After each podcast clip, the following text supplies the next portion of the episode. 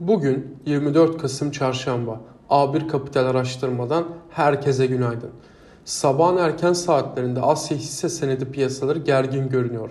Ana etmen ABD ve ABD'nin fiyat soğutma hamleleri karşısında ABD hazine tahvil getirenindeki artışın yanı sıra dalgalı petrol fiyatları.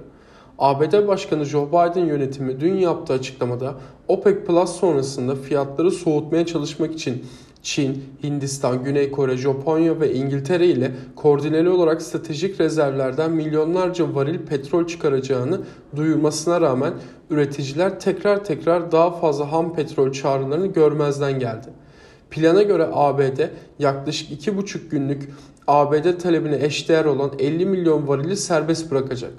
Bu arada Hindistan 5 milyon varil petrolü serbest bırakacağını, İngiltere ise özel sektör rezervlerinden gönüllü olarak 1,5 milyon varil petrol serbest bırakılmasına izin vereceğini söyledi.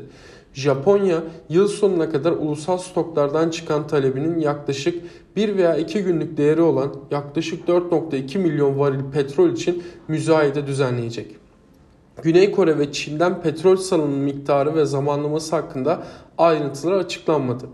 Açıklamalardan hemen sonra Goldman Sachs, ABD Başkanı Biden'ın yaptığı stratejik petrol rezervlerinden 50 milyon varilin serbest bırakılacağı açıklamasının piyasa beklentilerini karşılamadığını söyledi.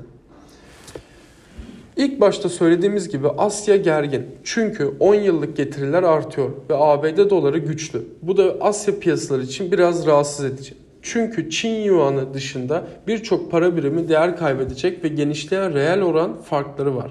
Çin Halk Bankası'nın Cuma günkü 3 aylık para politikası desteğinden birkaç şahin referansı kaldırması, Çin varlık sınıflarının nispeten iyi durumda olması hisse senetleri için bir zemin sağlaması bekleniyor. Küresel gerginliğimizin sebebi ise 10 yıllık ABD hazine bonolarının getirileri 5 bas puan üzerinde artarak %1.684'e kadar çıkarken 30 yıllık hazine bonolarının getirileri 6 bas puan yükseldi. Bir süredir tekrar ettiğimiz gibi Fed'in tahvil alım teşvik programında daralmayı hızlandırması bekleniyor. Ve bu da sıkılaştırma takviminin öne çekilerek doların güçlenmesine katkıda bulunabileceği anlamına geliyor. Bugünün gündemine baktığımızda ise Almanya'da Kasım ayı İFO anketleri, yurt içinde ise kapasite kullanım oranını takip edeceğiz. ABD'de bir gün sonra tatil olması nedeniyle veriler bugüne toplandı.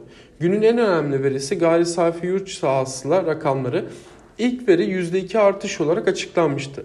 Şimdi ise %2.2 ile yukarı yönlü bir revizyon bekleniyor. Öncü mal ticareti, dayanıklı mal siparişleri, kişisel gelir ve harcamalar, yeni konut satışları ve FED toplantı tutanaklarında diğer gündem maddeleri olacak. Herkese iyi seanslar, bol kazançlar.